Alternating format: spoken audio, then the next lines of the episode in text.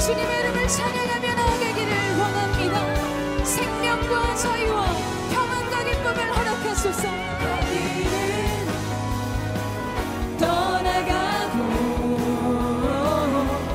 그 갇힌 자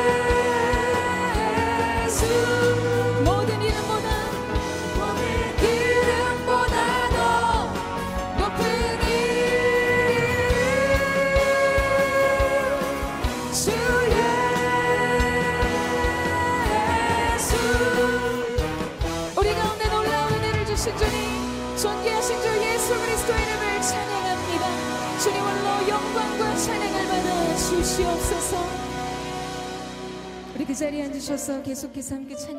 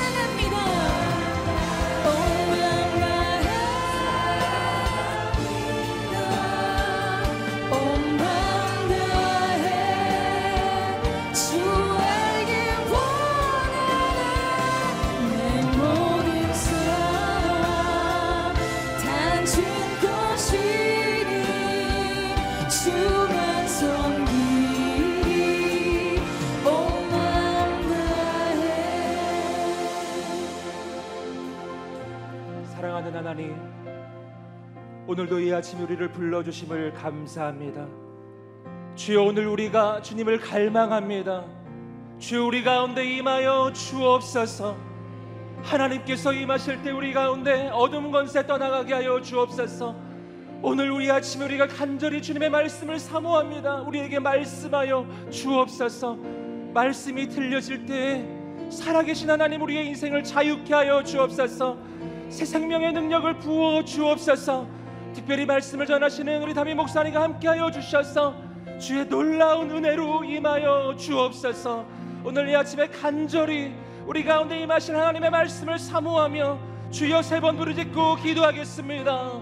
주여, 주여, 주여, 아버지 하나님 임하여 주옵소서. 주님 오늘 우리 가운데 행하여 주옵소서 주님의 그 음성을 들려 주옵시고 우리의 영혼이 전능자의 그늘 아래 거하게 하소서. 하나님의 놀라운 일을 이루어 주옵소서. 생명의 주님 임하소서. 거룩하신 주님 오시옵소서. 주님의 놀라운 일을 이루어 주옵소서. 신실하신 하나님 행하여 주옵소서. 기름 부어 주옵소서. 아버지께서 행하실 일을 기대합니다. 오늘 갈급한 심령마다 생수의 강이 흐르게 하소서. 거룩한 주의 단비를 부어 주옵소서. 행하여 주옵소서. 역사하여 주옵소서 주님. 사랑하는 하나님 아버지 감사합니다. 오늘도 우리를 깨워 주시고 불러 주셔서 전능자의 그늘 아래 나오게 하심을 감사합니다. 아버지의 그늘 안에 거할 때 하늘의 은혜와 평강과 주의 능력을 부어 주옵소서. 오늘 이 아침에 간절히 주님을 갈망하는 영혼마다 만져 주십시오. 은혜를 부어 주십시오. 새 소망을 주십시오. 오늘 이 아침에 우리가 하나님의 말씀을 사모합니다.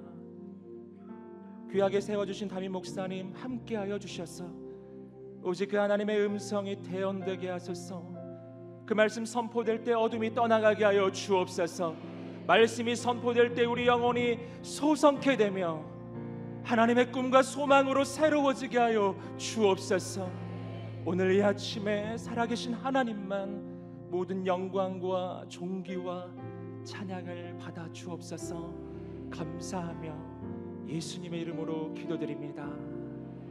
아멘. 오늘도 우리 가운데 역사하시는 하나님을 찬양합니다. 오늘 귀한 은혜의 자리에 오신 모든 분들 축복합니다. 우리 좌우에 있는 분들 한번 인사해 주시겠습니다. 전능자의 그늘 아래 머무십시오. 아멘. 오늘 이 아침에 하나님께서 우리에게 주시는 말씀은 창세기 21장 1절부터 8절까지의 말씀입니다. 저와 여러분이 말씀을 교독하겠습니다. 저부터 읽겠습니다. 여호와께서 말씀하신 대로 사라를 돌아보셨고 여호와께서 말씀하신 그대로 사라에게 이루어 주셔서 사라가 임신했습니다.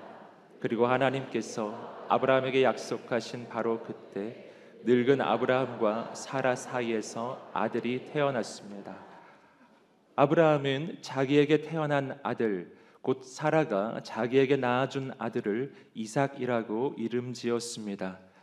하나님께서 자기에게 명령하신 대로 아브라함은 자기 아들 이삭이 태어난 지 8일 만에 그에게 할례를 베풀었습니다. 아들 이삭이 태어났을 때 아브라함의 나이는 100세였습니다. 사라가 말했습니다. 하나님께서 나로 웃게 하시니 이 소식을 듣는 사람이 다 나와 함께 웃을 것이다. 그녀가 말했습니다. 사라가 자식들에게 젖을 먹일 것이라고 누가 아브라함에게 말할 수 있었겠는가? 그러나 내가 늙은 아브라함에게 아들을 낳아 주었도다. 그 아이가 자라 젖을 뗐습니다. 이삭이 젖대던 날 아브라함은 큰 잔치를 베풀었습니다. 아멘. 아, 이 아침에 우리 대학 청년 연합 화요에 찬양이 있은 후에 이재훈 담임 목사님 나오셔서 하나님의 성취, 하나님이 웃게 하시다라는 제목으로 말씀 전해 주시겠습니다. 하나님께서 부어 주시는 은혜가 넘치는 시간 되기를 소망합니다.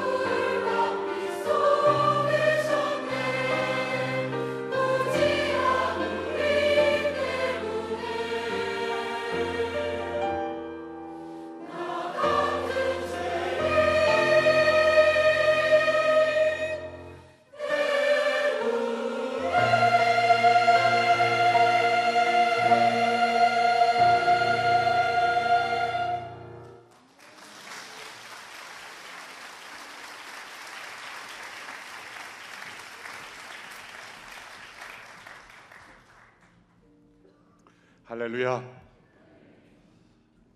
하나님께서 우리를 구원하시기 위하여 행하신 일은 우리가 다 이해할 수 없고 또 감당할 수 없는 전능하신 하나님의 능력입니다. 대학 청년 지체들이 찬양한 그 가사에 하나님께서 어떻게 우리를 위하여 그 전능하신 능력을 행하셨는지를 잘 에, 노래했습니다. 하나님께서 그 전능하심을 에, 우리에게 보여 주실 때 우리가 다 이해할 수 없는 그 하나님의 능력을 그 능력의 지극히 일부분 중에 하나를 우리에게 보여 주셨을 뿐입니다. 우주를 창조하시고 또 주관하시고 그 역사를 하나님의 선하신 뜻대로 움직여 가시는 그 하나님의 전능하신 능력 그것은 우리가 다 상상할 수 없는 이해할 수 없는 그 하나님의 전능하심입니다.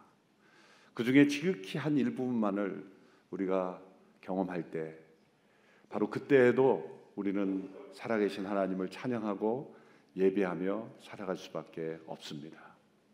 이 전능하신 하나님을 우리가 믿고 따른다는 것, 그것을 가로막고 그것을 저항하는 것이 우리 안에 있습니다. 우리 안에 있는 죄, 죄는 끊임없이 그 하나님을 믿지 못하도록 그 하나님에 대한 믿음을 밀쳐냅니다. 하나님을 불신하게 하고 또 의심하게 합니다. 하나님의 살아계심을 인정하지 못하도록 만듭니다. 그리고 우리가 익숙한 그 시대, 그 상황, 또 그 조상적부터 내려오는 그러한 유전, 또 자신의 방법, 이것들을 의지하며 살아가도록 만드는 것이죠.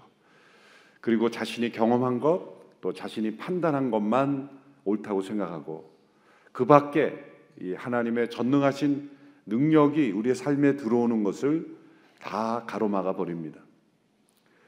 하나님의 전능하심을 우리가 정반대로 오해하지 말아야 하는 것은 내가 원하는 어떤 목적을 세워 놓고 그것을 이루기 위해서 하나님의 전능하신 능력을 가져려고 할 때는 실패합니다. 하나님은 전능하신 능력을 보여주지 않으십니다. 하지 않아도 되는 일, 어쩌면 나를 망가뜨릴 수 있는 나의 욕심을 통해서 만들어진 어떤 목표, 그 목표를 세워놓고 하나님께서 전능하시다면 이것을 이루어 주셔야 하지 않겠습니까? 라는 어떤 그러한 하나님의 능력을 동원하고자 하는 의도에서 하나님의 전능하심을 필요로 한다면 하나님은 아무것도 하실 수 없는 것처럼 움직이지 않으실 것입니다. 그 출발이 하나님으로부터 출발해야 하는 것입니다. 그 하나님을 영화롭게 하고 또 하나님을 진정 알기를 원하고 또 나의 삶이 하나님의 그 전능자의 그늘 아래 머무는 삶이 되기를 원하는 그 소원에서 나온 어떤 비전 또 어떤 계획 뜻 그것을 품고 또 그 가운데 하나님께서 주신 구체적인 약속 하나님의 인도하심을 따라 걸어갈 때는 우리가 상상할 수 없는 계획하지 않았던 놀라운 하나님의 능력이 우리에게 나타납니다. 하나님께서 아브라함에게 이 그분의 전능하신 능력을 보여주실 때도 약속을 통해서 그 전능하신 능력을 미리 약속해 주시고 말씀해 주시고 그 능력을 행하셨습니다. 하나님의 약속과 더불어 그 하나님의 전능하신 능력이 바로 역사하실 때는 어떤 일이 일어나는가? 만약 하나님의 미리 알려주시는 약속이 없이 하나님의 전능하신 능력이 임하게 될 경우에는 하나님을 찬양하지 않고 또 사람들은 그것을 자연이라고 부르면서 하나님의 살아계심을 인정하지 않습니다. 우리가 살아가는 이 순간에도 우리가 이해할 수 없는 감당할 수 없는 전능하신 하나님의 능력 속에 우리가 살아가고 있습니다. 우리가 자연 법칙이라고 하는 것들도 그 안에는 전능하신 하나님의 능력이 우리를 붙잡아 주고 계시기 때문에 우리가 그 법칙 속에 살아가고 있는 것이죠. 자연 법칙 자체가 신이 아니고 자연 자체가 신이 아닙니다. 그 자연을 만드신 분이 계시고 그 자연 법칙을 법칙대로 움직이도록 만물을 붙들고 계시는 전능하신 분이 계시기에 이 자연의 법칙이 법칙대로 움직여지는 것이죠. 그런데 사람들은 그것을 자연이라 말하고 과학이라고 말하면서 전능하신 분의 그늘 아래 벗어나려고 합니다. 그것이 우연히 만들어졌고 또한 그 우연히 만들어진 체계에 의해서 그렇게 움직여질 뿐이지 자동적으로 움직여지는 기계처럼 외부로부터 어떠한 그 인풋이 없이도 자동적으로 움직여지는 마치 이 자연 만물이 거대한 기계처럼 그렇게 생각하는 것이죠. 여러분 거대한 기계도 연료가 주입돼야 되고 누군가 스위치를 켜야 기계가 움직여지지 않습니까? 그런데 이 만물이 법칙대로 움직여지는데 스위치를 킨 존재가 없고 연료를 주입한 존재가 없고 재료를 공급하는 그 존재가 없이 만물이 우연히 생성되었고 또 우연히 생성된 그 존재가 너무나 좋아 있고 질서 있게 체계적으로 조금도 빈틈이 없이 오차 없이 움직여지는 것이 저절로 움직여진다고 믿는 것, 그 믿음이 더 놀라운 믿음 아닙니까? 전능하신 분의 창조와 또 창조하신 그분의 그 피조물들을 붙들어 붙들고 계시는 주관하고 계시는 섭리하시는 그 하나님 그리고 그 뜻대로 만물을 심판하시는 하나님 그리고 그 모든 피조물 안에 있는 죄와 더러움을 씻어내고 영원한 하나님의 나라에 합당한 하늘과 새 땅을 창조하신다는 하나님의 계획 이 성경의 세계관과 그 역사관이 아무리 생각해도 생각해도 더 합리적이고 합당한 것이죠. 만일 하나님께서 아브라함에게 어떠한 약속도 없이 어느 날 75세나 85세나 되었을 때 아브라함과 사라에게 한 생명이 잉태되었다면 어 이런 일도 있네? 라고 생각하며 우연으로 돌렸을 겁니다. 그런 하나님께서 75세 때 아브라함과 사라에게 약속을 주시고 그 약속이 이루어지기까지 25년의 그 기간이 기다림의 기간을 주심으로써 오히려 인간 안에 있는 이 의심과 불신이 다 드러난 것입니다. 옛 본성의 잔재들이 다 드러났죠. 제일 처음에는 하나님의 주신 약속 자체를 따라가는 것 자체가 어려웠습니다. 그래서 갈대아 우르에서 움직였지만 가나안 땅으로까지 이주하지 못하고 하란이라는 도시에 머물렀습니다. 이 머무름 이것이 주저함 이것이 우리가 믿음의 세계로 들어가는 첫 번째 장애물입니다. 또 아브라함 안에 있던 두려움 때문에 아브라함의 아내 사라를 누이라 속이고 애굽에서 거짓말하는 것. 또 자신의 종을 양자로 들여 상속자로 만들게 하는 것. 그 시대의 문화와 사람들이 보통 행하는 그러한 익숙한 그 방법에 따라서 살아가는 것 그것을 믿음이라고 착각하는 거죠. 사라는 하갈이라는 종을 들여서 후손을 보려고 했으나 하나님께서는 분명히 그 시점마다 나타나셨습니다. 창세기 15장에서는 아브라함 내 몸을 통해서 태어날 자가 내 상속자가 될 것이다. 엘리에셀이라는 종을 통해서 후손을 보는 게 아니다. 사회의 통념으로 받아들여지는 그 방법을 통해서 이루어지는 것이 아니다. 창세기 17장, 18장에서는 사라의 몸을 통해서 반드시 태어날 후손을 주시겠다. 그런 하나님의 약속이 계속 주어지는 그 하나님의 계시 앞에서 아브라함과 사라의 마음속에 있는 이 죄가 만들어내는 불신앙의 모습들이 전부 표출되는 것이죠.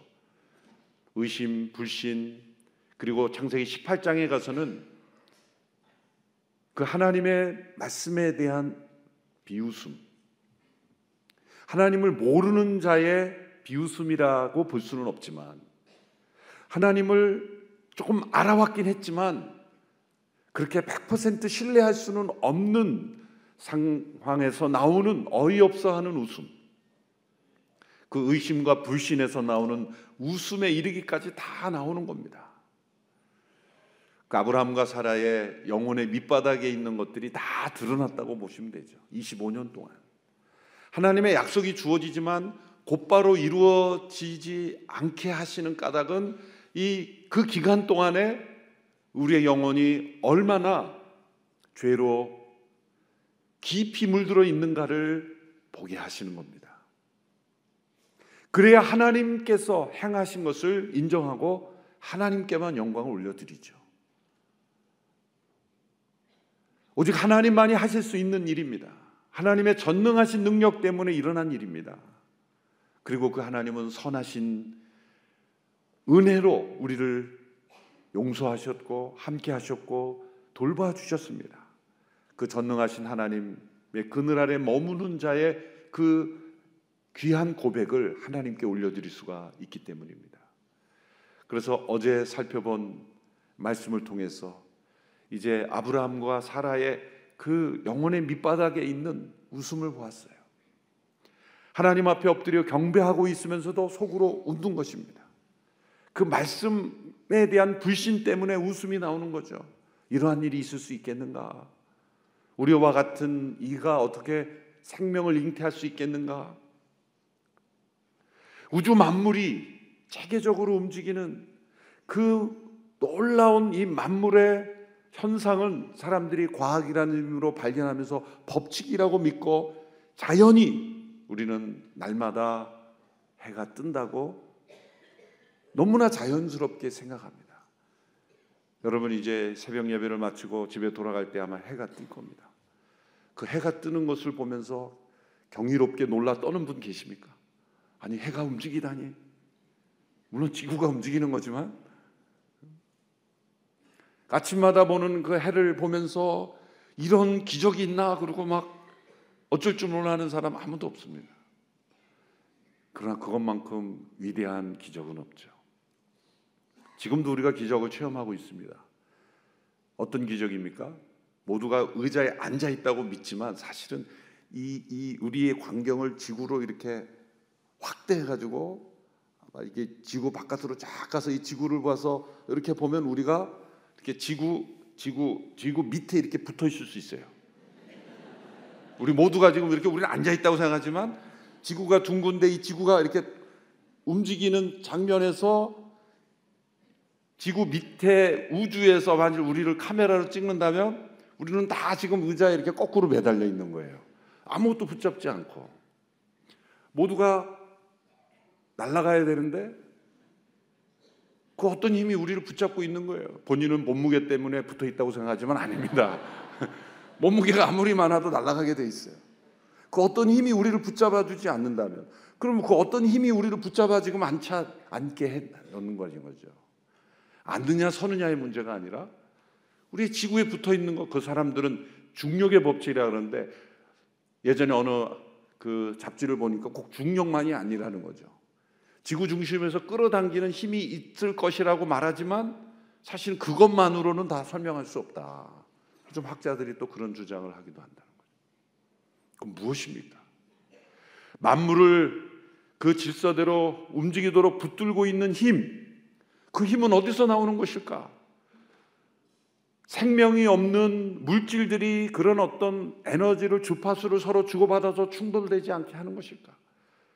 그것은 이 모든 것을 디자인하시고 계획하시고 설계하시고 움직이시고 붙들고 계신 그 전능자의 그늘 아래 우리 모두가 존재한다고 봐야 되는 것이죠. 그렇다면 생명을 자연적으로는 잉태할 수 없는 그런 일이 흔치 않게 일어나지 않는 그러한 그 한 가정에 하나님께서 생명을 주신다라고 먼저 약속을 하신 그것을 이루신다는 것은 하나님께는 어려운 일이 아니죠.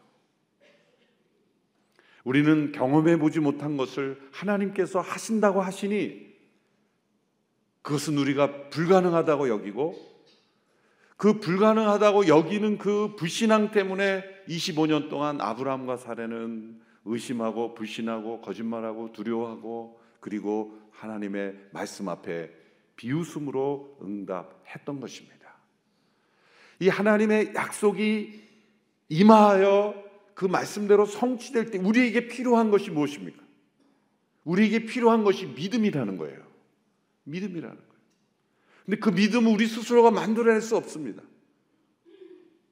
그 믿음을 만들어 스스로 만들어낼 수 없기 때문에 하나님께서 우리에게 그 믿음을 심어 주시려고 만들어 주신 일종의 도구가 하나님의 언약인 것입니다. 하나님의 약속인 것입니다. 우리가 누군가에게 나에 대한 믿음을 심어줄 때 어떻게 합니까? 나를 한번 믿어봐. 내가 반드시 약속 지키는 사람이야. 아무리 말해봐야 그 말로는 믿을 수가 없어요. 그런데 작은 약속을 지키면 그 약속대로 행한 그 행함이 믿음을 가져다 줍니다. 그래서 사기를 치는 사람들이 그 믿음을 이용하잖아요. 처음에 여러 차례는 100% 믿게 합니다. 그러고 나서 배반하는 거죠. 이 약속이라는 tool, 하나님의 tool로 인간의 마음 속에 역사하신 그 까닭은 하나님께서 아브라함에게 주신 약속이 자신이에게 자신은 갈대아우르에서 온 이주민이요 아무것도 가지지 못했고 그 가나안의 원주민들에게 환영받지 못하는 그러한 나그네에 불과했고 또 가족 몇 명만 데려왔을 뿐인데 곰곰이 되돌아보면 창세기 12장 1절에서 3절에서 하나님께 주신 약속이 조금씩 조금씩 자신의 삶 속에 이루어져 가고 있다는 거죠. 심지어 자신이 애굽에서 두려움 때문에 거짓말을 하는 잘못을 했음에도 불구하고 나올 때는 큰 재물을 이끌고 나오고 그건 그게 잘했다가 아니라 그것에도 불구하고 하나님은 선한 역사를 이루어 가신다는 거죠. 내가 잘못을 함으로써 더 좋게 됐다는 게 아니죠. 잘못함에도 불구하고 상상할 수 없는 하나님의 전능하신 능력으로 하나님의 약속을 지키고 가고 있다는 거죠. 그래서 그돌라오멜 북쪽 동맹과 싸울 수 있는 그런 능력, 기적도 경험하게 되고 그리고 자신의 삶에서 일하는 모든 일들을 보면 하나님이 나와 함께 하신다는 것을 부인할 수 없습니다. 그럼에도 불구하고 아브라함과 사라가 받아들일 수 없었던 그 약속은 바로 100세 된 아브라함 또 90세 된 사라를 통해서 생명이 잉태하게 된다는 그 하나님의 약속을 받아들일 수 없어서 창세기 18장 19장에서는 그들의 마음속에 하나님을 에 대한 비웃음이 일어난 거죠. 우리 안에도 이러한 죄로 말미암아 하나님의 전능하심에 대한 이 불신, 이 의심, 의 씨앗이 우리 마음속에 끊임없이 일어납니다. 하나님은 그 모든 것을 걷어내시기 위해서 약속을 통해서 우리에게 찾아오신 겁니다. 예수님이 세상에 오실 때도 그 누구도 알지 못하는데 세상에 오셔서 스스로 메시아로 주장하고 다니신 게 아닙니다. 이미 아담과 하와로부터 하나님께서 이 세상을 죄로부터 구원할 구원자가 오신다는 약속을 아담과 하와로부터 최초의 인간이자 최초의 타락 직후부터 창세기 3장 15절부터 주셨잖아요. 적어도 직접적으로는 200여 개 이상의 예언을 통해 세상에 오신 것입니다. 그 약속을 따라 하나님께서 전능하신 능력을 행하신 거예요. 제가 말씀드렸죠. 하나님이 우리에게 우리들에게 약속을 주시지 않고도 행하시는 전능하신 능력이 너무나 많습니다. 그런데 그 너무나 많은 전능하신 능력 속에 있지만 우리가 다 이해하지 못하고 알 수도 없습니다. 그런데 우리는 인간의 지혜로 그 중에 지극히 한 먼지만한 그 법칙을 하나 발견하는데도 수십 년이 걸리고 수많은 사람들이 실험을 하고 그래서 발견한 그 법칙인데 그 법칙조차도 그 법칙만으로 움직이는 것은 아닌 거예요. PhD 학위를 수만 개를 다 모아도 그 하나님의 법칙을 다 증명할 수가 없는 거죠. 그런 세계 속에 살아가는데 그 전능하신 하나님의 능력으로 우리 인간에게 찾아오실 때 약속을 주시는 거예요. 그리고 약속을 계속 지켜가시는 그 하나님을 경험하게 하면서 어느 순간에 그 인간의 마음속에 믿음이 생성되는 거죠. 믿음조차 하나님께서 우리에게 주시는 겁니다. 타락한 인간은 하나님을 믿을 수 없습니다. 그래서 아브라함과 사라에게 약속으로 찾아오시고 이제 창세기 12장부터 오늘 본문 창세기 21장에 이르기까지 그 25년의 여정 동안 그 사라와 아브라함의 마음속에 있는 모든 죄악의 찌꺼기들을 다 깨끗이 쓰시면서 그 믿음의 역사가 이루도록 행하셨습니다. 드디어 하나님께서 약속하신 그 생명이 아브라함과 사라를 통해 태어났습니다. 오늘 본문 창세기 21장 1절 2절의 말씀을 같이 읽어보겠습니다. 시작. 여호와께서 말씀하신 대로 사라를 돌아보셨고 여호와께서 말씀하신 그대로 사라에게 이루어 주셔서 사라가 임신했습니다. 그리고 하나님께서 아브라함에게 약속하신 바로 그때 늙은 아브라함과 사라 사이에서 아들이 태어났습니다. 여호와께서 말씀하신 대로 여호와께서 말씀하신 대로 그대로 이루어졌습니다. 전능하신 하나님은 말씀대로 이루실 수 있는 하나님이십니다. 말씀대로 이루실 수 있는 분은 오직 한 분 하나님이십니다. 우리는 자기가 한 말도 지키지 못하고 말도 기억하지 못하고 말한 대로 물론 말수가 적고 거의 말을 하지 않는 사람은 뭐 지키기가 쉽겠지만 우리가 행한 약속을 다 지키지 못한 경우 얼마나 많습니까? 근데 우리는 할 수 있는 약속만 지키잖아요. 할, 지킬 수 없는 약속은 당연히 지키지 못하는 거고 지킬 수 있는 약속도 지키지 못하는 우리의 연약함인데 하나님은 말씀하신 그대로 선하신 계획 그대로 행하실 수 있는 전능하신 하나님이십니다. 드디어 아브라함과 사라에게 이 약속이 이루어졌습니다. 놀라운 일입니다. 그러나 하나님께는 전혀 놀라운 일이 아닙니다. 그래서 이 아브라함과 사라에게 이렇게 이 약속이 이루어지기까지의 과정을 보면 그 C.S. 루이스가 자신의 자서전을 그 하나님에 의하여 놀라다, surprised by joy, 기쁨에 의하여 자신이 놀란 그 기쁨에 의하여 놀랐다고 표현할 때 하나님께서 자신을 찾아오실 때 세 단계를 통해 찾아오셨다고 그렇게 고백하죠. 첫째는 하나님께서 자신을 향하여 낚시꾼처럼 찾아오셨다. 낚시꾼처럼. 저는 뭐 낚시를 거의 해본 적이 없습니다만 가끔 뭐 교육자들이랑 뭐 리트릿 갔을 때 한번 이렇게 바다 낚시 해본 경험밖에 없습니다만 그 미끼를 던져서 그 고기가 뭅니다. 근데 아마추어들은 바로 잡아당기죠. 그러나 대어일수록 그 고기를 쉽게 잡아당길 수 없는 거죠. 그래서 이 줄을 줄 당기기를 하죠. 그래서 좀 풀어줬다가 다시 당겼다가 미끼를 문 물고기는 자신이 문지도 모르고 또 자신이 지금 이 낚시꾼에게 점점 가까이 가고 있다는 사실조차 모르는 거죠. 그래서 낚시꾼 가장 가까이 왔을 때 이렇게 건져 올리잖아요. 저 멀리 있을 때 이렇게 들어 올리는 낚시꾼은 없습니다. 하나님께서 아브라함과 사라에게 이렇게 미끼를 던지시고 그 미끼가 약속인 거예요. 그 약속을 통해서 조금씩 조금씩 하는데 쉽지 않습니다. 본능적으로 인간은 하나님 밖으로 뛰쳐나가려고 합니다. 전능자의 그늘 아래 들어오려고 하지 않죠. 그럼 하나님은 조금씩 조금씩 때로 그 물고기가 힘을 내서 자기가 가고자 할 때는 조금 풀어줬다가 또 다 잠겼다가 그 줄다리기를 계속하면서 하나님 가까이 왔을 때 건져 올리시는 거죠. 그 과정, 그게 25년의 과정이었다는 겁니다. 그런데 돌이켜 보니까 하나님이 자신을 찾아오시기 처음에 낙심꾼을 여겼는데 더 깊이 묵상해 보니까 하나님이 자신을 고양이처럼 찾아오셨다는 거예요. 고양이 뭡니까? 어제 쥐와 고양이 얘기했는데 오늘도 고양이가 나오네요. 고양이가 쥐를 잡는 그 심정.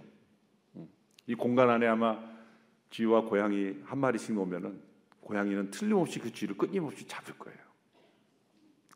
그래서 그 쥐를 잡는 고양이가 지금은 다 가정에 들어와서 가정에 들어와서 쥐를 잡을 고양이가 없다 그러죠. 그런데 이 고양이가 쥐를 잡는 그 집념. 그렇게 하나님은 우리를 추적하신다는 거죠. 하나님께서 고양이가 쥐 잡듯이 자기를 잡으셨다. 세이스 루이스의 고백이죠. 그런데 돌이켜 보니까 그것만이 아니었다. 하나님은 고양이 정도가 아니라 사냥개 무리와 같이 자신을 쫓아오셨다는 거죠. 사냥개 무리에게 먹잇감을 던져 보십시오. 목표를 주면 사냥개 무리는 절대로 포기하지 않습니다. 이 사냥개 무리의 이 충성은 놀랍죠. 하나님을 사냥개 무리나 또 혹은 고양이로 비유한 것이 문학가이기 때문에 가능한 일이지만 그 루이스가 비교한 그 하나님의 그 속성 그 뭡니까? 타락한 인간을 포기하지 않고 끝까지 추적해서 구원하시고야만은 하나님의 놀라운 열심을 너무나 잘 비유한 표현이고 자신을 그렇게 하나님이 추적해 오셨다. 낚시꾼처럼 또 고양이처럼 사냥개 무리처럼 자신을 추적해 오셔서 자신의 삶에 임하셨다는 겁니다. 하나님께서 그렇게 아브라함과 사라를 추적하셨고 또 저와 여러분의 인생도 추적하셔서 우리에게 새 생명의 역사를 잉태케 하신 줄로 믿습니다. 발람이 이 이런 하나님의 계시를 고백했습니다. 민수기 23장 19절의 말씀, 민수기 23장 19절의 말씀 같이 읽습니다. 시작. 하나님은 사람이 아니시니 변덕스럽지 않으시고 사람의 아들이 아니시니 마음을 바꾸지 않으시니라. 그분이 말씀만 하시고 실행에 옮기지 않으시겠으며 약속만 하시고 이루지 않으시겠는가? 반어법을 통해 반드시 말씀하신 것을 실행하시고 반드시 약속하신 것은 이루신다는 것을 반어법을 통해 표현한 것이죠. 하나님은 사람이 아니시니 변덕스럽지 않고 사람의 아들이 아니 마음을 바꾸지 아니하신다. 하나님은 말씀하신 바를 반드시 실행하시고 약속하신 바를 반드시 이루신다. 그 말씀대로 행하신 하나님이 아브라함과 사라에게 능력을 행하셨습니다. 그러므로 사라가 잉태하였고 약속하신 아들이 태어났습니다. 바로 그때에 이제 어떤 반응이 일어났는지를 보십시오. 아브라함은 그 아들의 이름을 이삭이라고 지었는데 하나님이 미리 이미 말씀하신 겁니다. 아브라함과 사라에게 아들이 있을 것인데 그 이름을 이삭이라 하라. 왜 이삭입니까? 이 이삭이라는 그 우리는 이삭이라 그러냐 히브리는 이츠학, 이츠학, 이츠학은 의성어에 가까운 거예요. 우리가 웃을 때 입을 쫙 벌리고 웃잖아요. 입을 쫙 벌리고 웃는 그 모습을 연상하게 하는 의성어에 가까운 웃으리라 하는 그런 의미의 단어죠.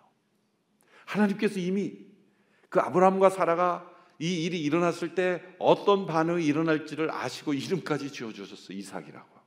이츠학이라 해라. 21장 6절에 어떤 반응을 했는지를 읽어보겠습니다. 시작. 사라가 말했습니다. 하나님께서 나를 웃게 하시니 이 소식을 듣는 사람이 다 나와 함께 웃을 것이다. 하나님이 나를 웃게 하셨다. 그 이름, 하나님께서 지어주신 이름과 동일한 이름입니다. 말씀대로 행하시는 하나님을 경험하면 입을 쫙 벌리고 웃을 수밖에 없습니다. 이 웃음은 의심과 불신의 웃음이 아니라 경의와 탄, 탄성의 웃음입니다. 놀라움의 웃음입니다.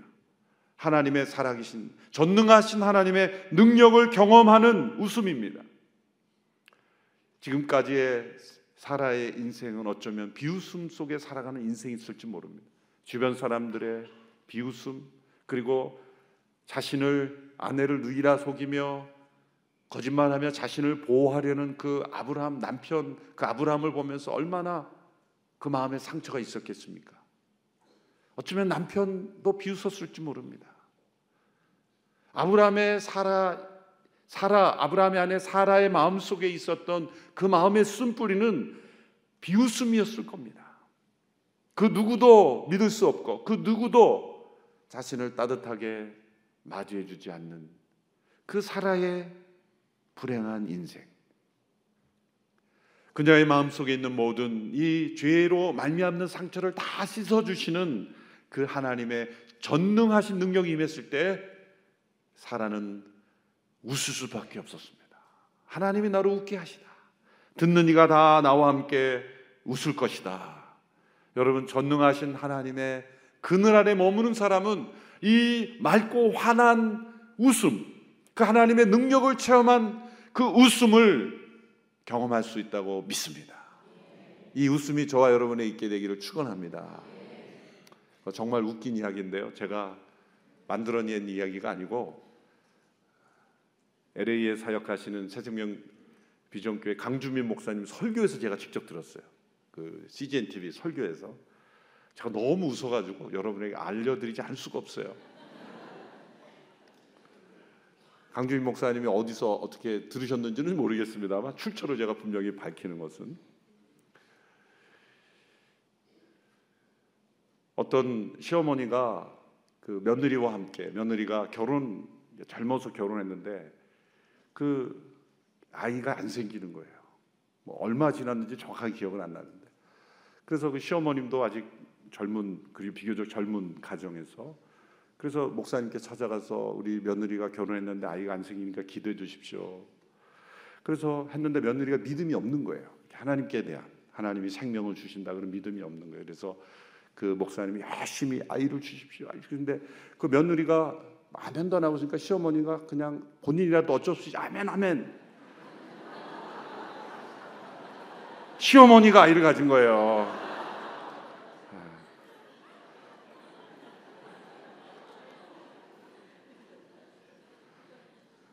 웃을 수밖에 없는 이야기인데 하나님의 이 전능하신 약속을 주시는 그 하나님의 능력을 믿는 자에게 우리에게 웃음을 주시는 하나님인 줄로 믿습니다. 내가 웃는 그 웃음이 어떤 웃음인지를 잘 분석해 볼 필요가 있습니다. 비웃음인가? 아니면 하나님을 경유하는 웃음인가? 세상을 비웃고 다른 사람을 비웃고 자신을 비웃는 웃음인가? 아니면 전능자의 그늘 아래 머무는 자의 웃음인가? 이삭의 웃음인가? 아니면 이스마엘의 웃음인가? 이스마엘이 태어났을 때도 분명히 아브라함과 사라가 웃었을 거예요. 그러나 그 웃음 속에는 가시가 있는 웃음이요. 진정 살아계신 하나님의 약속과는 거리가 있는 웃음이었죠. 우리가 세상에서 누리는 이 웃음은 대부분 이스마엘의 웃음입니다. 하나님의 약속과 상관없는 즐거움도 세상에 있습니다. 전능하신 그 하나님의 그늘 아래 머물지 않고도 즐겁게 사는 사람 많습니다. 그런데 그것은 다 불신의 웃음이요. 하나님을 떠난 웃음입니다. 그 웃음을 따라가면 결국은 울게 됩니다. 슬퍼, 슬피 울게 됩니다. 그리고 영원히 슬퍼하게 됩니다.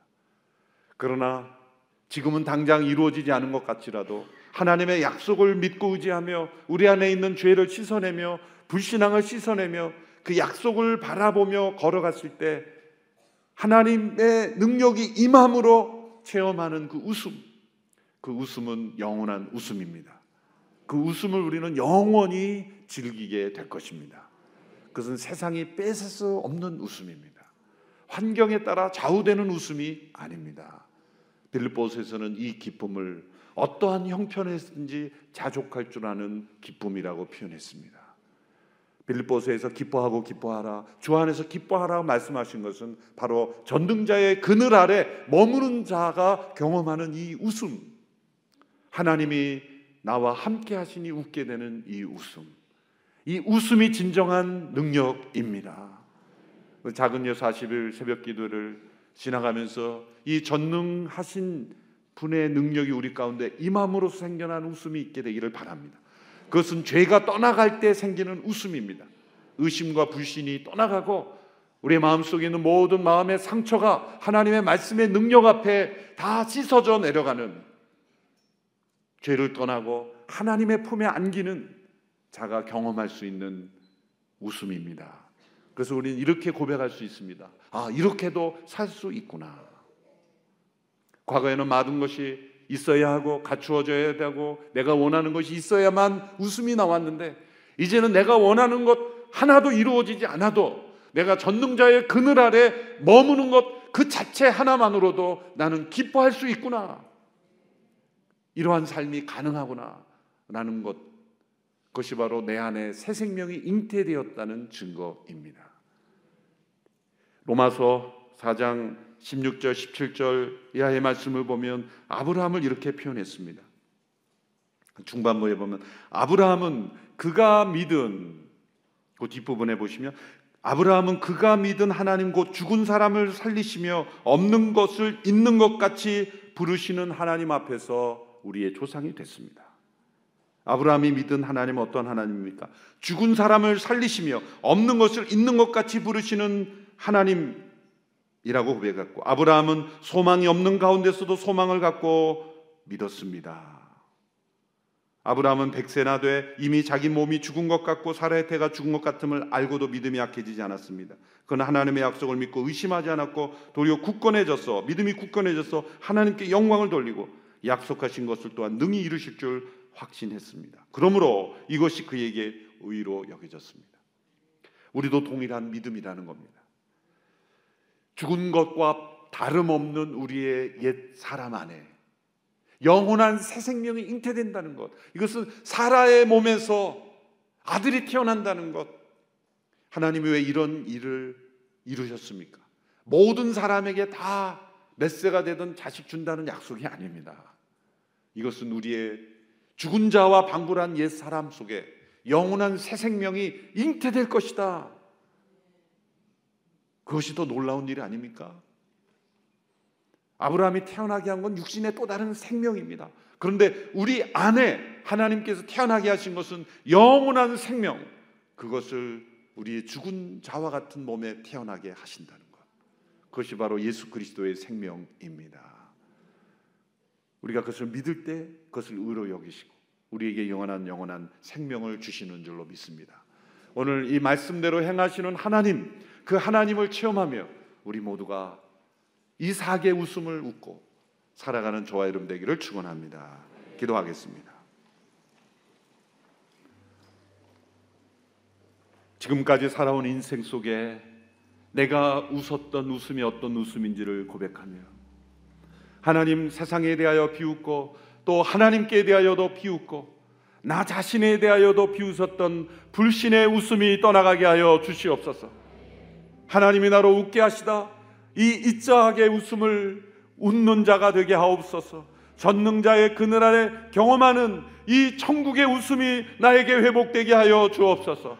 환경이 가져다 주고 사람이 가져다 주고 물질이 가져다 주고 세상의 명예가 가져다 주고 세상의 안락함이 가져다 주는 기쁨이 아니라 이 모든 것이 다 없어질지라도 결코 사라지지 않는 전능자의 그늘 아래 머물며 경험하는 이 웃음이 나의 인생에 찾아오게 하여 주시옵소서. 아브라함과 사라가 하나님이 나를 웃게 하시다 고백하였던 것처럼 하나님 때문에 웃는 자가 되게 하여 주시옵소서. 우리의 웃음을 변화시켜 주옵소서. 합심하여 함께 기도하며 나가겠습니다. 전능하신 하나님, 살아계신 하나님, 약속을 통해 이루시는 하나님, 말씀대로 역사하시는 하나님, 아브라함과 이삭에게 이 웃음을 선물해 주신 하나님, 아브라함과 사라를 통해 생명을 잉태케 하시고 놀라운 역사를 이루신 하나님을 찬양합니다. 하나님 아버지, 죽은 자와 같은 아브라함과 사라의 몸에서 생명을 잉태케 하신 하나님께서 우리의 죽은 몸과 같은 옛 사람 가운데 새 사람을 창조하시고 영원한 생명을 우리 육신의 생명 가운데 창조하신 하나님의 전능하심을 찬양합니다. 전능자의 그늘 아래 머물기를 원합니다. 전능자의 그늘 아래 살아가기를 원합니다. 우리의 웃음이 세상의 웃음이 아니라 하늘의 웃음이 되게 하시고 죄에 속한 웃음이 아니라 거룩한 성령의 웃음이 되게 하여 주시고 나 자신에 대하여 비웃고 세상에 대하여 비웃고 다른 누구에 대한 비웃음이 아니라 전능하신 하나님으로 인하여 일어나는 웃음 영원한 웃음이 되게 하여 주시옵소서. 거룩하고 정결한 웃음이 되게 하시고 환경과 세상이 빼앗아갈 수 없는 웃음이 되게 하시고 세상이 그 누구도 줄 수 없는 웃음이 되게 하여 주시고 하나님이 나로 웃게 하시다 고백하며 그 경이로운 하나님의 역사 앞에 웃으며 응답하며 살아가는 우리의 인생이 되게 하여 주시옵소서. 이 새벽에 우리의 영혼을 새롭게 하시사 우리의 마음의 모든 상처를 씻어 주시고 정결하지 못한 마음을 다 깨끗게 하시고 세상에 대한 모든 비웃음이 끊어지며 하나님에 대한 의심의 웃음이 끊어지며 믿음의 웃음 하나님의 은혜의 능력을 통한 웃음 하나님의 그 전능하신 능력을 체험하는 거룩한 웃음으로 축복하여 주시옵소서.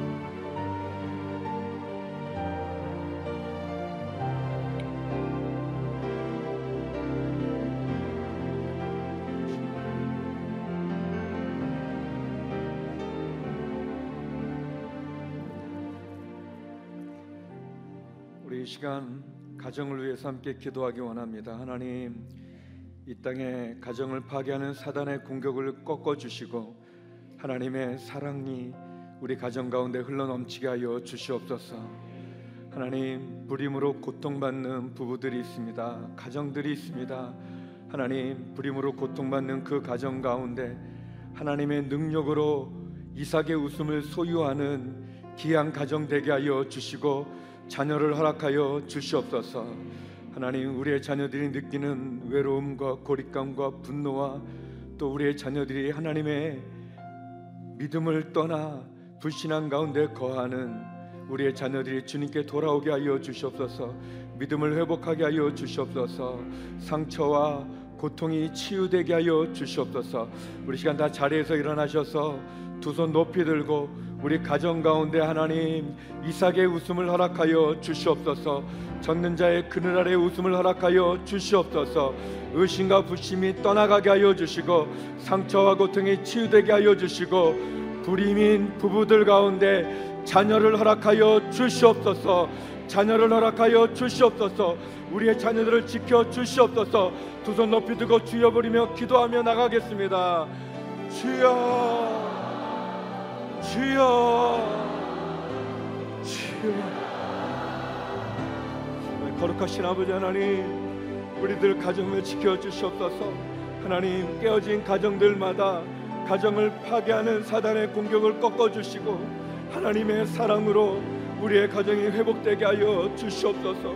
하나님 아버지, 하나님의 능력을 믿는 자에게 웃음을 주신다고 말씀해 주셨습니다. 전능자의 그늘 아래 주어지는 그 이삭의 웃음을 소유케 하여 주시옵소서. 모든 의심과 불신이 떠나가게 하여 주시옵시고 상처와 고통이 치유되고 회복되게 하여 주시옵소서. 죽은 것과 다름없는 우리의 몸 가운데 우리의 인생 가운데 가정 가운데 삶 속에 하나님의 생명이 인재되어지는 은혜를 내려 주시옵소서. 아이를 갖지 못하는 부부들마다 가정들마다 하나님 하나님이 나로 웃게 하셨다라는 고백을 할 수 있게 하여 주시옵소서. 하나님 그런 은혜를 내려 주시옵소서. 하나님 불임으로 고통받는 부부들마다 긍휼히 여겨 주셔서 이삭의 웃음을 허락하여 주시옵소서. 사라의 웃음을 허락하여 주시옵소서. 하나님 아버지 약속으로 주어지는 자녀를 알게 하여 주시옵시고 믿음으로 그 가정 가운데 하나님의 놀라운 은혜의 성취가 있게 하여 주시옵소서. 하나님 우리의 자녀들을 위하여 기도합니다. 하나님 우리의 자녀들을 불쌍히 여겨 주시고 긍휼히 여겨 주시옵소서. 방황하는 우리의 자녀들이 있습니까? 돌아오게 하여 주시옵소서. 믿음을 떠난 자녀들이 있습니까? 믿음을 갖게 하여 주시옵소서. 하나님 아버지 상처와 고통 가운데 있는 자녀들이 있습니까? 치유하여 주시고 회복시켜 주시고 주의 은혜를 더해 주시옵소서. 외로움과 분노와 상처와 고립감 속에 신음하는 자녀들이 있습니까? 하나님 우리의 자녀들을 긍휼히 여겨 주시고 불쌍히 여겨 주시옵소서. 이 땅에 깨어진 가정들마다 회복의 은혜를 허락하여 주시옵시고 주님이 주시는 그 은혜와 의총을 기억하며 나가게 하여 주시옵소서. 하나님 아브라함과 사라에게 주셨던 그 귀한 이삭의 웃음이 우리 가정 가운데도 있게 하여 주시옵소서. 우리의 자녀들에게도 있게 하여 주시옵소서. 불임으로 고통받는 부부들에게도 있게 하여 주시옵소서. 하나님 아버지 말씀하신 그대로 행하시는 하나님을 만나게 하여 주시옵소서. 하나님의 능력을 믿고 의지하고 구하는 자에게 이삭의 웃음을 주시는 하나님을 만나게 하여 주시옵소서 의심과 불신이 떠나가게 하여 주시옵시고 하나님의 능력을 믿는 적는 자의 그늘 아래 주께서 주시는 그 웃음 예수 그리스도의 십자가로 얻어지는 그 참 생명이 우리의 죽음과 다른 바 없는 우리의 인생 가운데 우리의 몸 가운데 우리의 가정 가운데 우리의 삶 속에 넘치게 하여 주시옵소서. 하나님 아버지 그 은혜를 구합니다 그 사랑을 구합니다 우리의 가정을 회복시켜 주시고 주의 은혜로 덧입혀 새 희망을 새 소망을 이삭의 웃음을 허락하여 주시옵소서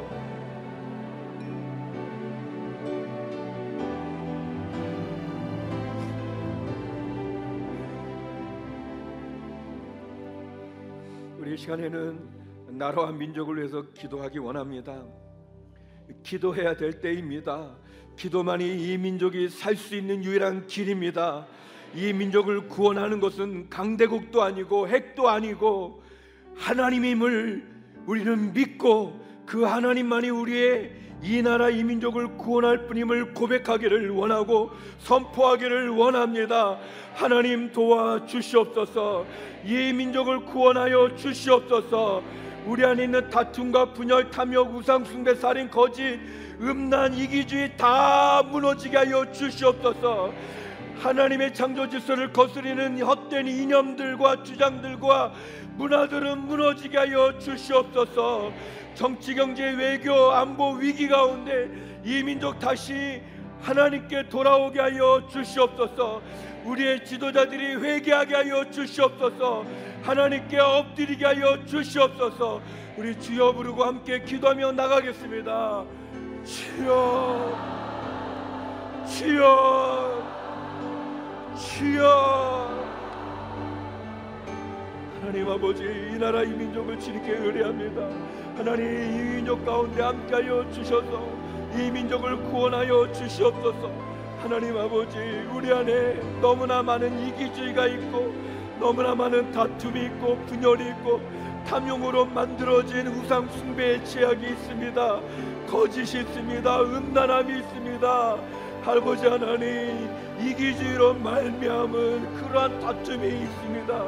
하나님 하나님의 창조 질서를 거스르는 헛된 문화들 이념들 주장들 거기로부터 구원하여 주시옵소서 하나님을 거스르는 모든 죄악들은 무너지게 하여 주시옵소서.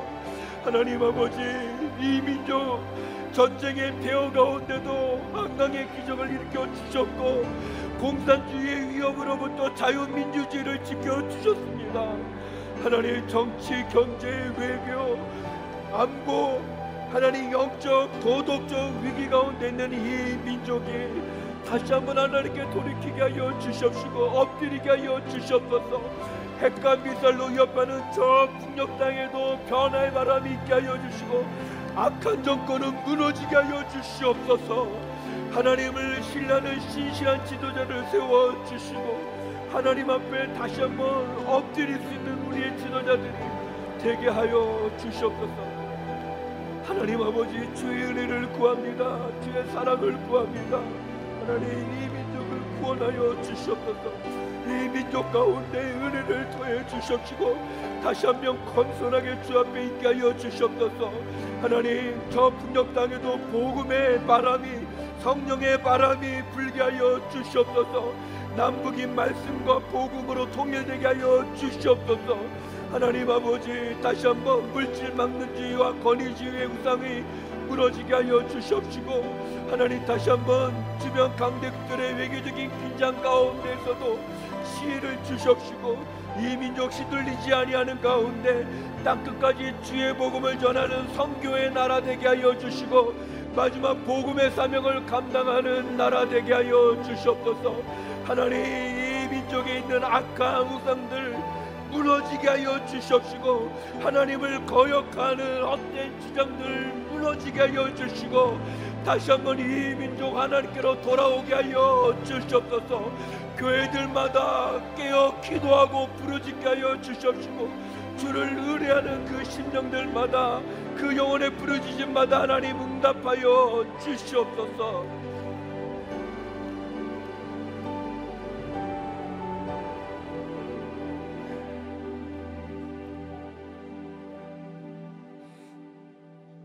시간 우리 마지막으로 기도할 때 하나님 이 40일 새벽 기간 동안 우리가 부르짖는 기도가 있습니다. 주의 은혜가 아니고는 해결되지 않는 기도 제목이 있습니다. 구하라 찾으라 두드리라 말씀하시고 너희는 내게 부르짖으라 내가 내게 알지 못하는 크고 비밀한 일을 보이겠다 약속해 주시고 전능자의 그늘 아래 우리를 머물게 하여 주시는 주님의 약속이 있지 않습니까? 하나님 죽은 것과 다름없었던 아브라함과 사라에게 이삭의 웃음을 허락해 주셨습니다. 하나님 죽은 것과 다름없는 우리의 인생 가운데 우리의 가정 가운데 하나님 우리의 삶 속에 하나님의 생명이 잉태되는 이삭의 웃음을 이 시간 허락하여 주시옵소서. 하나님 우리의 마음의 소원을 가지고 주님께 기도하는 한 가지 두 가지의 기도 제목을 가지고 이 시간 부르짖기 원합니다. 하나님 40일 동안 이 기도 제목이 응답되게 하여 주시옵소서. 하나님 우리가 기도했더니 응답받는 그 기적을 허락하여 주시옵소서. 성도 여러분 여러분의 마음에 있는 기도 제목을 가지고 기도합시다. 이 시간 전심을 다하여 주님 앞에 부르짖으면 주께서 듣고 역사하여 주실 것입니다. 우리 주여 크게 외치며 기도하겠습니다. 주여 주여 주여. 하나님 아버지 들어주시옵소서. 하나님 40일 동안 우리가 기도하게 하여 주셨습니다 말씀을 듣게 하여 주셨습니다. 하나님 2019년이 지나고 2020년을 맞이하며 주님 한전능 자의 그늘 안에 머물게 하시겠다는 말씀을 주셨습니다. 하나님 아버지 죽은 자와 다름없었던 아브라함과 사라에게 이삭의 웃음을 주셨던 것처럼 우리 마음에 듣는 한 가지 이 기도 제목을 들어 응답하여 주시옵소서 하나님 하나님 협력해 주시고 저를 들어주시길 원합니다. 하나님 아버지 주의 우리 시연이가 주께 돌아오게 하여 주시옵소서. 주께 돌아오게 하여 주시옵소서. 믿음을 갖게 하여 주시옵소서. 하나님 그것이 저의 소원입니다. 하나님 아버지 주여 주 주를 떠난 이 아들을 불쌍히 하여 주시옵시고 주께 돌아오게 하여 주시옵소서. 믿음으로 쓰게 하여 주시옵소서. 하나님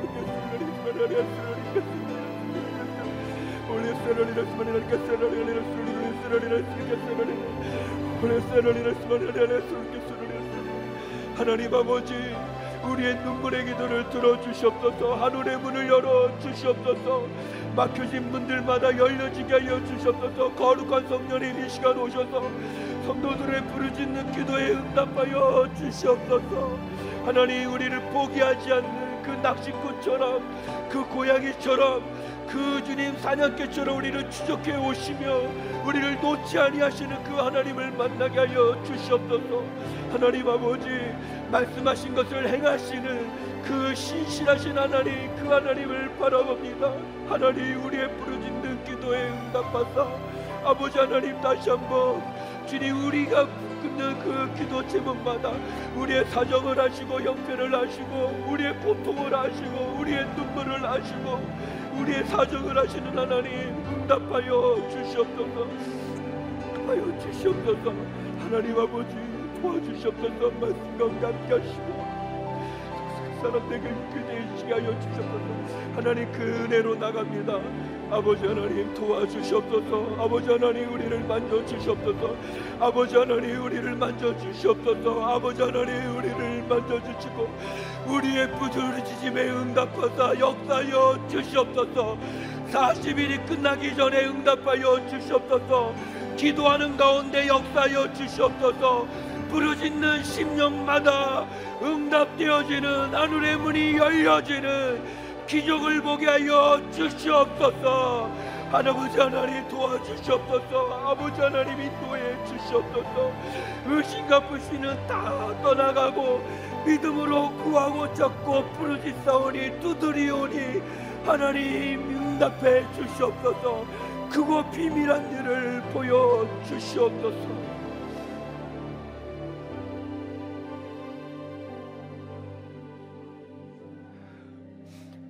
거룩하신 아버지 하나님 죽은 자와 다름없었던 아브라함과 사라에게 이삭의 웃음을 허락해 주시니 감사합니다. 하나님 죽은 거와 다름없는 우리의 인생 가운데 우리의 가정 가운데 우리의 자녀 가운데 이 나라 이 민족에도 이삭의 웃음을 허락하여 주시옵소서 하나님의 생명이 인태되어지는 영원한 생명을 허락하신 예수 그리스도의 생명이 충만케 하여 주시옵소서. 이 나라 이 민족을 불쌍히 여겨 주시옵소서. 불임하는 불임으로 고통받는 부부들에게도 자녀의 축복을 허락하여 주시옵소서. 하나님 아버지 우리가 마음의 소원을 가지고 주님께 부르짖었나이다 하나님이 40일 새벽 기간 동안 말씀하신 그대로 행하시는 하나님의 기적을 경험케 하여 주시옵소서. 우리의 기도가 응답되어지고 하늘의 문이 열려지는 기적을 경험케 하여 주시옵소서. 우리의 자녀들을 국률이 여겨 주시고 육체의 질병으로 신음하는 한우들을 국률이 여겨 주시옵시고 복음을 전하는 선교사님들을 축복하여 주시옵시고 그리고 어렵고 힘든 사람들마다 성도들마다 불쌍히 여겨 주시옵소서.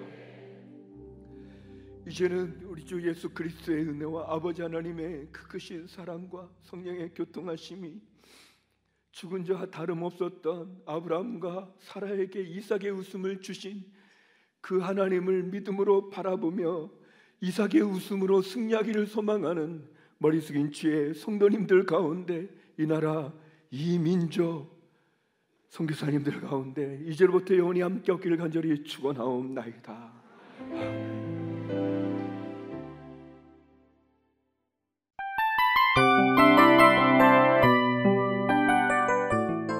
이 프로그램은 청취자 여러분의 소중한 후원으로 제작됩니다.